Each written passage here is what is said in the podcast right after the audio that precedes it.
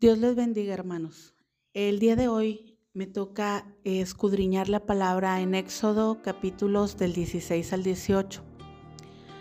Antes, hermanos, quiero decirles que al darle lectura a estos capítulos que me correspondieron el día de hoy, investigué un poco porque quise entender el contexto en el cual se encontraba el pueblo de Israel porque a pesar que probablemente para el hombre sea algo increíble, hermanos, incluso hasta sobrenatural, tanto la gloria y el poder que Dios les demostró al llevarles el sustento, como también es increíble ver cuánta incredulidad había por parte del pueblo de Israel hacia los planes que Dios tenía para ellos.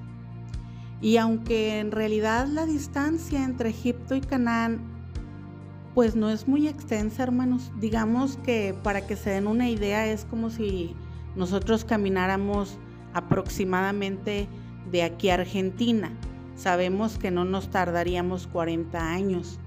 Mas sin embargo, si Dios les permitió pasar, ahora sí que literalmente por ese desierto, es a causa de la desobediencia que muchos de los corazones de las personas que fueron liberadas seguían el cuerpo si bien había sido rescatado de Egipto, sus corazones seguían esclavizados. Porque hermanos, sabemos que finalmente el pueblo tardó un poco más de 40 años, pero en el capítulo 16 habla acerca de cuando partieron de Elim al desierto de Sin ellos apenas llevaban aproximadamente dos meses y medio de peregrinaje eh, y podemos ver hermanos cómo ellos empezaron a no creer, empezó la incredulidad, las murmuraciones contra Jehová, porque si bien le reclamaron a Moisés eh, de cómo él los había sacado del pueblo de Egipto para matarlos de hambre, el mismo Jehová les dice que contra Moisés no son las murmuraciones, sino contra él mismo. Pero aún y con todo eso, Dios en su gran misericordia y gloria les envía, dice que les envía el maná del cielo como lluvia, hermanos. Que durante la mañana ellos podían recoger este, este maná que es como un grano, que dice que era muy dulce como la miel y que por las tardes a ellos iban a llegar codornices para que ellos pudieran comer carne y se pudieran saciar durante la mañana de pan y durante la tarde carne, para que ellos supieran el poder y la autoridad que era de Jehová nuestro Dios. Pero ¿qué pasa, hermanos? Que a ellos se les dejó una instrucción acerca de recoger solamente lo que necesitaban, según el número de integrantes de, las familias. Y muchos de ellos en su corazón eh, ya tenían eh, esa forma de desobediencia y empezaron a tomar de más. Y también menciona ahí, pues que todo eso se echaba a perder, incluso hasta olía mal. ¿Por qué Dios les dijo que solamente cierta porción? No porque Él no les pudiera mandar un poco más, sino porque Él quería ver quiénes tenían un corazón dispuesto a seguir sus instrucciones o sus leyes. Pero lamentablemente, pues este pueblo, como les mencionaba, todavía tenía quizás muchas costumbres que ellos adquirieron durante su esclavitud en Egipto. También menciona como que solamente había un día en el que el Señor les permitía recoger doble porción y esto era porque Él quería que el pueblo guardara el día de reposo. Y bueno hermanos, una vez cubriendo esta necesidad del alimento, pues vemos cómo eh, la congregación parte del desierto de Sin hacia Refidim, y bueno, en esa parte no había agua para que el pueblo pudiera beber. Entonces, el pueblo una vez más altercó con Moisés Y ahora ya no era el motivo la comida, sino que ahora le reclamaron. ¿Por qué nos hiciste subir de Egipto para matarnos de sed a nosotros, a nuestros hijos y a nuestros ganados? Entonces Moisés, en su profunda tristeza y decepción, pues va hacia Dios, hacia Jehová y le dice, ¿qué es lo que voy a hacer? ¿Qué haré con este pueblo? ¿Qué, qué haré con todos ellos? Por poco y me apedrean, dice la palabra.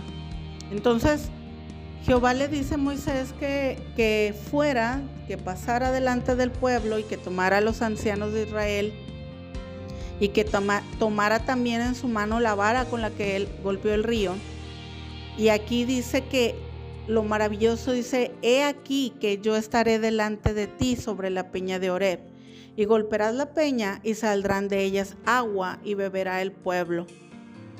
Qué maravilloso y una vez más increíble y sobrenatural acto manda Jehová hacia el pueblo de Israel. Y pues bueno, luego menciona cómo, cómo viene Amalek y pelea contra Israel en Refidim. Entonces, Moisés, eh, vemos aquí eh, la instrucción que le da a Josué y le dice, escoge varones y sal a pelear. Eh, yo estaré sobre la cumbre del collado y la vara de Dios en mi mano. Entonces Josué obedece, se va a pelear contra Amalek y Moisés, Aarón y Ur subieron a la cumbre del collado. Y aquí vemos cómo eh, cada vez que Moisés levantaba las manos, dice Israel prevalecía, pero cuando bajaba la mano prevalecía Amalek.